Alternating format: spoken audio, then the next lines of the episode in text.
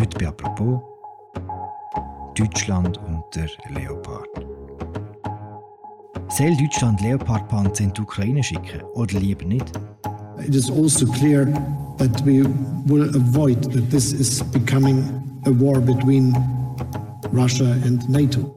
Seit Wochen hat der Bundeskanzler Olaf Scholz die Entscheidung hinausgezögert. Das Ausland hat darauf mit Umständnissen reagiert. Und auch in Deutschland hat es Kritik gegeben. Was gibt es denn da abzuwägen? Liebe Leute, was bringt Herrn Scholz so zum Zögern? Jetzt hat sich Deutschland laut mehreren Medienberichten tatsächlich dafür entschieden, die Panzer zu liefern. Warum hat sich der Olaf Scholz so lange so schwer getan? Und warum braucht die Ukraine gerade dringend diesen Panzer? Über das reden wir bei «Apropos» im täglichen Podcast vom Tagesanzeiger und der Redaktion Tamedia. Mein Name ist Philipp Loser und mir zugeschaltet aus Berlin ist der Dominik Eigenmann, der Deutschland-Korrespondent vom Tagesanzeiger. Hallo Dominik. Salut Philipp. Dominik, ganz Deutschland redet in diesen Tagen über einen Panzer, über den Leopard. Was ist das für ein Gerät? Also der Leopard gilt als einer der besten Kampfpanzer der Welt. Er ist insofern auch besonders, als er in Europa besonders verbreitet ist. Also es sind etwa 3'500 Exemplare von dem Leopard gebaut worden seit Ende der 70er Jahre und etwa 2000 bis 2300 sind immer noch in Gebrauch in der europäischen Armee, unter anderem auch in der Bundeswehr. Und in der Bundeswehr ist man ziemlich stolz, mindestens auf die letzte Variante vom Leopard. Über 60 Tonnen Gewicht, 1500 PS. Motor an für den Leopard 2 A7V. Das ist das Objekt der Begierde. Rund 10 Meter lang, gut 60 Tonnen schwer, mit einer Kanone ausgestattet, die aus voller Fahrt bis zu 5000 Meter weit schießen kann. Der Leopard 2. In Deutschland wären etwa 340, glaube ich, verzeichnet, die zu der Bundeswehr gehören. Man muss aber wissen, die sind nicht alle von der neuesten Generation. Die heisst Leopard 2 A7V. Das ist wirklich die allermodernste Version. Das ist ein absolut digitaler Panzer. Ich habe den auch von Nähem schon gesehen. Aber eben sind nicht alle von dieser Version. Und man sagt sowieso, dass höchstens ein Drittel bis die Hälfte wirklich einsatzbereit ist von diesen Panzern. Also kurz gesagt, Deutschland hat eigentlich nicht sehr viele Leopard-Panzer mehr, im Unterschied zu den 80er Jahren zum Beispiel, wo Deutschland wie andere westliche Länder Tausende von Panzern hatten. Mhm. Wenn du sagst, das ist einer der modernsten Panzer überhaupt, was kann denn der, was andere nicht können? Also grundsätzlich muss man sagen, dass der Leopard nicht etwas kann, wo kein anderer Kampfpanzer kann. Der Leopard wird von den Fachleuten vor allem deswegen gelobt, weil er eine optimale Mischung gefunden hat aus Geschütztheit, also dass er gegen Angriff von anderen Panzern geschützt ist und auf Durchschlagskraft gegenüber anderen Kampfpanzern und auch Geschwindigkeit. Das ist ein Panzer, der mit 60, 70 Stundenkilometer durchs Gelände fahren kann. Auch das habe ich mit eigenen Augen schon gesehen und das ist ziemlich eindrücklich. Und vor allem, er kann nicht nur so schnell durchs Gelände fahren, sondern er kann im Fahren andere Panzer zerschiessen und zwar auf eine Distanz von 5 Kilometern. Und das ist eine außerordentliche Fähigkeit. Aber wie gesagt, also der amerikanische Kampfpanzer Abrams zum Beispiel gilt als mindestens so modern wie der Leopard. Und selbst der französische Leclerc ist auch ein ähnlich moderner Panzer. Es ist nicht einfach zwingend der beste Kampfpanzer der Welt. Der Leopard-Panzer wird aktuell in 19 Ländern gebraucht. Ist er auch schon in der Ukraine eingesetzt worden bis jetzt? Nein, die Ukraine hat ja bisher, also bis zum Krieg, sowieso nur sowjetisches Kampfmaterial gehabt, also aus früheren sowjetischen Beständen, wo die Ukrainer dann teilweise selber modernisiert haben, nach ihren Vorstellungen. Und insofern die Kampfpanzer, die sie bisher benutzt haben, sind alles Kampfpanzer sowjetischer Bauart gewesen. Aber sie haben nicht alle früher auch der Ukraine gehört. Also zum Beispiel Polen haben alle ihre T-72-Kampfpanzer, die sie modernisiert haben, die sie noch aus der Sowjetunion hatten, den Ukrainer gegeben. Und ebenso haben es die meisten anderen osteuropäischen Länder gemacht. Aber bisher gibt es keine westlichen Kampfpanzer in der Ukraine. Der Leopard wäre dann der erste, zusammen mit dem britischen Challenger 2 und allenfalls eben zusammen auch mit dem amerikanischen Abrams-Panzer. Können wir nicht ohne Wenn, was wäre Wenn, verhandeln? Im Klartext, kannst du Leoparden liefern oder nicht? Dann gib sie her. Es ist ja nicht so, dass wir angreifen, falls sich da jemand Sorgen macht. Diese Leoparden werden nicht durch Russland fahren. Wir verteidigen uns. Der ukrainische Präsident Volodymyr Zelensky hat ja seinen Wunsch, die Panzer zu bekommen, recht deutlich geäussert. Ja, das ist, der Wunsch ist schon sehr lang, sehr gross. Also, die Ukraine hat schon am 3. März vom letzten Jahr, da war der Krieg erst eine gute Woche alt oder 10 Tage alt, haben sie gesagt, wir brauchen Leopard-Panzer. Das ist schon ganz früh, haben sie den Wunsch deponiert. Man muss sehen, dass die westliche Allianz nur Schritt für Schritt angefangen hat, die Ukraine wirklich mit westlichem Material auszurüsten. Und man ist wirklich von den leichteren zu den schwereren Waffen gegangen. Also zu der schwereren Artillerie, zu den Raketenwerfern, zuletzt jetzt zu den Schützenpanzern und der nächste Schritt ist halt eben der zu Kampfpanzern. Und der Zelensky und die ukrainische Armeeführung brauchen den Panzer dringend, weil sie glauben, nur mit dem Panzer bei der jetzigen Lage, Kriegslage, nur mit dem Kampfpanzer weiter können in die Offensive zu gehen. Jetzt kommen wir zu der entscheidenden Figur dieser Geschichte. Der Olaf Scholz, was war denn sein Problem? Warum hat der Olaf Scholz bis vor kurzem noch gezögert? Sein Problem mit dem Kampfpanzer ist, das ist das erste Mal bei einer neuen, schweren Waffengattung, wo Deutschland bei der Lieferung von diesen Waffen entscheidend ist. Und zwar aus dem Grund, weil der Leopard der verbreitetste Panzer ist in Europa, wo in solchen Stückzahlen vorhanden ist, dass man könnte, selbst wenn mehrere Länder nur alle 10 Exemplare geben, hätte man am Schluss vielleicht 100 Panzer, wo man könnte der Ukraine geben. Und man geht eigentlich davon aus, dass die Ukraine mindestens 100 Panzer braucht, vielleicht sogar 120, um eine ganze Kampfbrigade auszurüsten.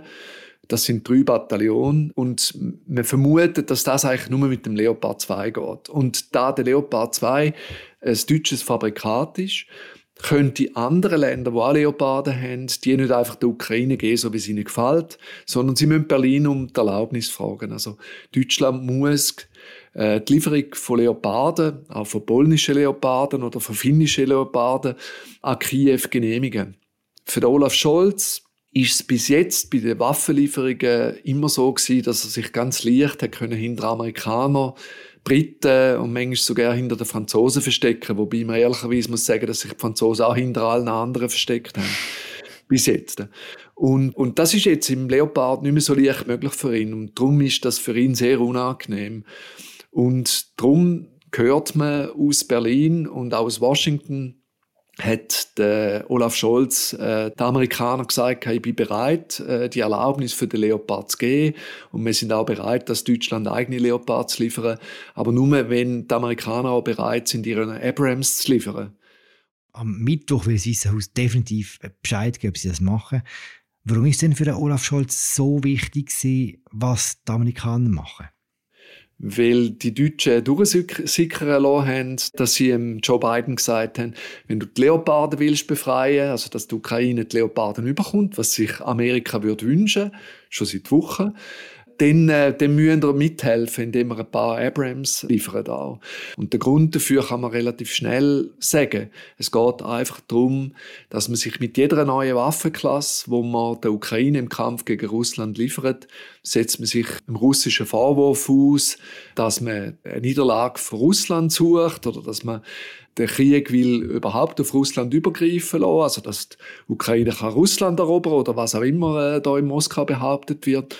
Um das Risiko zu teilen, dass sich Deutschland nicht in besonderer Art und Weise diesen russischen Vorwürfen und vielleicht auch diesen russischen verbalen Attacken ausliefert, um das zu verhindern, wird der Olaf Scholz gerne das Risiko mit den Amerikanern teilen. Und seit das bekannt ist, öffentlich ist, gibt es jetzt Rufe in beiden Parteien, bei den Republikanern wie bei den Demokraten, an Joe Biden und auch in amerikanischen Zeitungen, die sagen, das ist zwar kindisch und blöd, was die Deutschen da machen, aber dann geben ihnen doch ein paar Abrams und dann ist das Problem gelöst.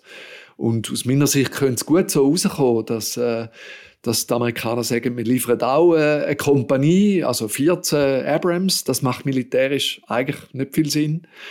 Aber es würde symbolisch Olaf Scholz ermöglichen zu sagen, die Amerikaner sind im Boot und wir gehen alle gemeinsam vor.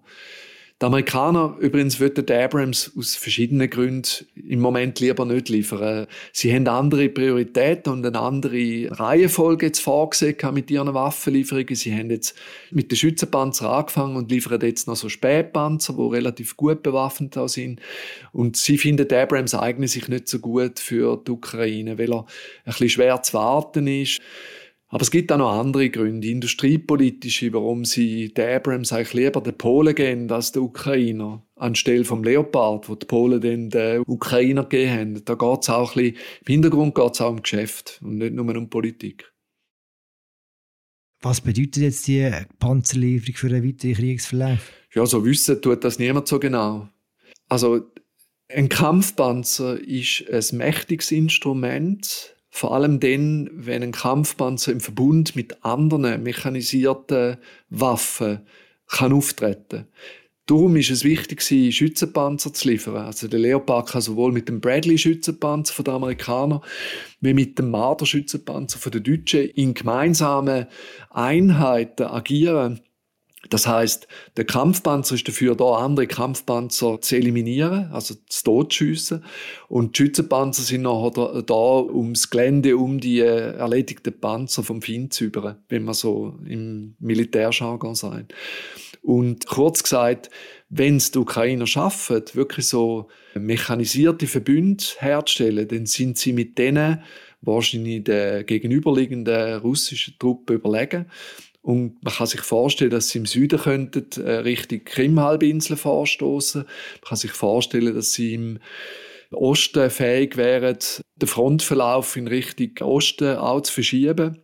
Aber ob das möglich ist, das hängt nicht nur von den ukrainischen Möglichkeiten ab, sondern auch von den russischen. Und man erwartet auch, dass die russischen Truppen, die im Moment massiv neue, moderne Panzer überkommen aus der russischen Industrie, dass die im Frühling auch stärker wären, als sie jetzt im Herbst sind. Und insofern geht es vielleicht über das Pad gar nicht hinaus. Und dann muss sich der Westen natürlich neuerdings fragen, was kann man denn der Ukraine noch zusätzlich an Waffen geben, um zu verhindern, einerseits, dass die Ukraine den Krieg verliert oder sogar beizutragen dazu, dass die Ukraine den Krieg gewinnt. Wie ist denn die Stimmung in Deutschland? Gibt es Vorbehalte? Ja, also die Bevölkerung ist wirklich gespalten, was die Lieferung von Leoparden angeht. Das spiegelt sich in der medialen Öffentlichkeit eigentlich fast nicht wider, muss man ehrlicherweise sagen. Also es sind wirklich ziemlich die Hälfte der Deutschen sind gegen Lieferung von Kampfpanzern, sind vielleicht noch für die Lieferung von Schützenpanzern. Es gibt auch etwa ein Viertel bis ein Drittel der Deutschen, die gar keine Waffen an die Ukraine liefern wollen. Und das war von Anfang an so. Und solange das ein Drittel bleibt, ist es nicht so ein grosses Problem für eine Regierung. Aber beim Leopard sieht man jetzt schon, dass die Leute das Gefühl haben, da geht es jetzt langsam um etwas Entscheidendes. Und es gibt linke und rechte Politiker im Land, zum Beispiel Sarah Wagenknecht von links, die sagt, ja, jetzt Leopard, dann Kampfjet, dann deutsche Truppen in der Ukraine, oder? Das ist natürlich eigentlich weit neben der Realität, aber gleichzeitig gibt es viele Deutsche, interessanterweise auch viele junge Deutsche, die Angst haben vor dem. Und dass man auf das Rücksicht nimmt, das kann ich schon verstehen. Wie groß ist denn die Gefahr, dass Russland das tatsächlich als findlichen Akt einstufen und wahrnehmen? Ja, ich schaue die Gefahr als nicht so groß an. Also wissen tut das niemand. Wir sind hier alle auf Terrain, wo wir alle nicht kennen, so genau. Und am Schluss ist es der Wladimir Putin, der sagt, was zu viel ist. Und nicht wir und nicht unsere Fachleute. Ich halte das Risiko für nicht sehr groß. Weil man doch muss sehen, was bisher schon alles für Waffen westlicher Art in der Ukraine sind. Also zum Beispiel Deutschland hat nicht nur den Flakpanzer Gepard geschickt, wo ja die Schweiz die Munition dafür vorenthalten hat, aus Neutralitätsgründen, sondern zum Beispiel haben sie Panzerhaubitze 2000 geliefert. Panzerhaubitze 2000 ist eine viel schrecklichere Angriffswaffe als der Leopard. Sie wird einfach anders eingesetzt. Sie schiesst einfach auf 50 Kilometer. Aber dort, wo die Granaten einschlagen am Schluss, gibt es nur Tod. Und Elend und Verwüstung. Also das sind schreckliche Waffen, schrecklichere Waffen als die Haubitze 2000 hat Deutschland eigentlich nicht. Ausser vielleicht noch Kampfflugzeuge, die Bomben könnten abwerfen. Kurz gesagt, Im Prinzip, von der Sache her, ist der Leopard keine besondere Eskalation oder bedeutet keine besondere Eskalation. Aber wie gesagt, die Deutschen sind nicht die, die darüber entscheiden. Und wenn man munkelt, ja, das gibt Gerüchte, dass der Putin dem Scholz gesagt hätte, der deutsche Kampfpanzer in der Ukraine an der Front, der auf russische Kampfpanzer schiesst, das ist eine Grenze für mich, eine rote Linie. Und wenn man das dann verbindet mit Drohungen zu einem Atomschlag, könnte man als deutscher Kanzler schon ein bisschen Sorgen und eine Angst bekommen. Aber das ist alles nicht sicher, das wissen wir alles nicht. Ich glaube persönlich, dass das Eskalationsrisiko im Moment nicht so groß ist. Und übrigens, das ist ja der Grund, warum die Amerikaner und die ganze Allianz so schrittweise und langsam vorgehen. Weil sie den Punkt eben vermeiden wollen, wo es auf einmal einen qualitativen Sprung gibt, wo die Russen sich überlegen müssen, jetzt wollen sie offenbar, dass die Ukrainer uns besiegen können. Und schaffen das auch. Und ich glaube, nur mit Kampfpanzern, also mit 100 Kampfpanzern in der Ukraine, wird das nicht der Fall sein. Zum Abschluss, Dominik, was bedeutet die Episode, was bedeutet auch der Krieg für die Kanzlerschaft von Olaf Scholz? Ja, um das können gültig zu beurteilen, müssen wir wissen, wie der Krieg weitergeht und wie er ausgeht. Sicher ist, dass der Krieg, wo der Olaf Scholz sich so wenig gewünscht hat wie der Joe Biden, seine Kanzlerschaft zumindest die ersten 4 Jahre wahrscheinlich prägen wird. Weil es doch so ein Einschnitt ist für die ganze Politik, für die ganze Sicherheitspolitik, für die ganze Friedensordnung in Europa. Wenn man an die Energiepolitik denkt, wo Deutschland hat müssen innerhalb kürzester Frist von russischem Gas auf andere Energieträger bzw. auf anderes Gas umsteigen. Also wenn man all das anschaut, dann ist das natürlich auf jeden Fall eine gewaltige Aufgabe und eine gewaltige Krise für den Kanzler. Und wie gut er das macht und wie gut es ihm gelingt, auch eine Mehrheit der Bevölkerung bei dem Weg mitzunehmen, das wird sicher darüber entscheiden, wenn man seine Kanzlerschaft anschaut.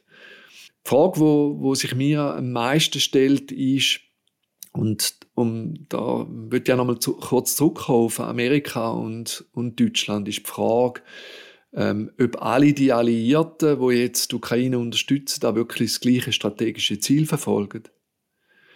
Das wird über längere Zeit die entscheidende Frage sein.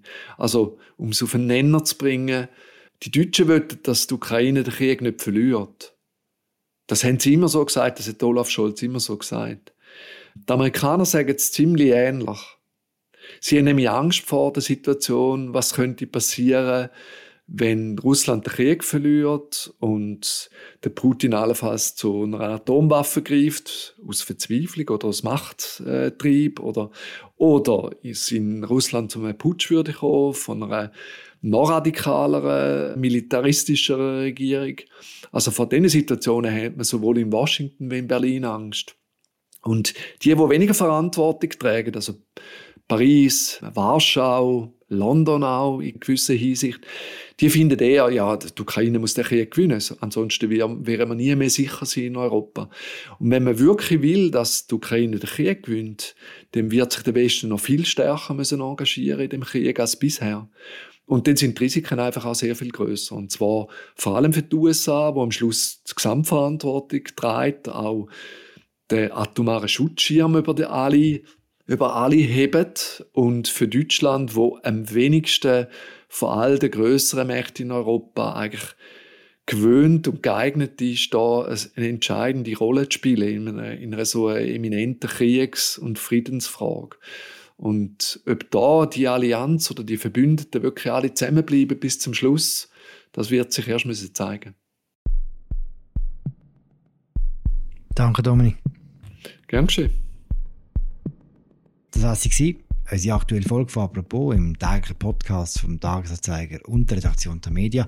Die Berichterstattung zu der laufenden Entwicklung von diesen Panzerlieferungen, zu der Reaktion aus Berlin und Washington, die lesen ihr auf unserer Webseite und auch in der Zeitung. Und wir hören uns dann morgen wieder. Danke fürs Zuhören. Ciao zusammen.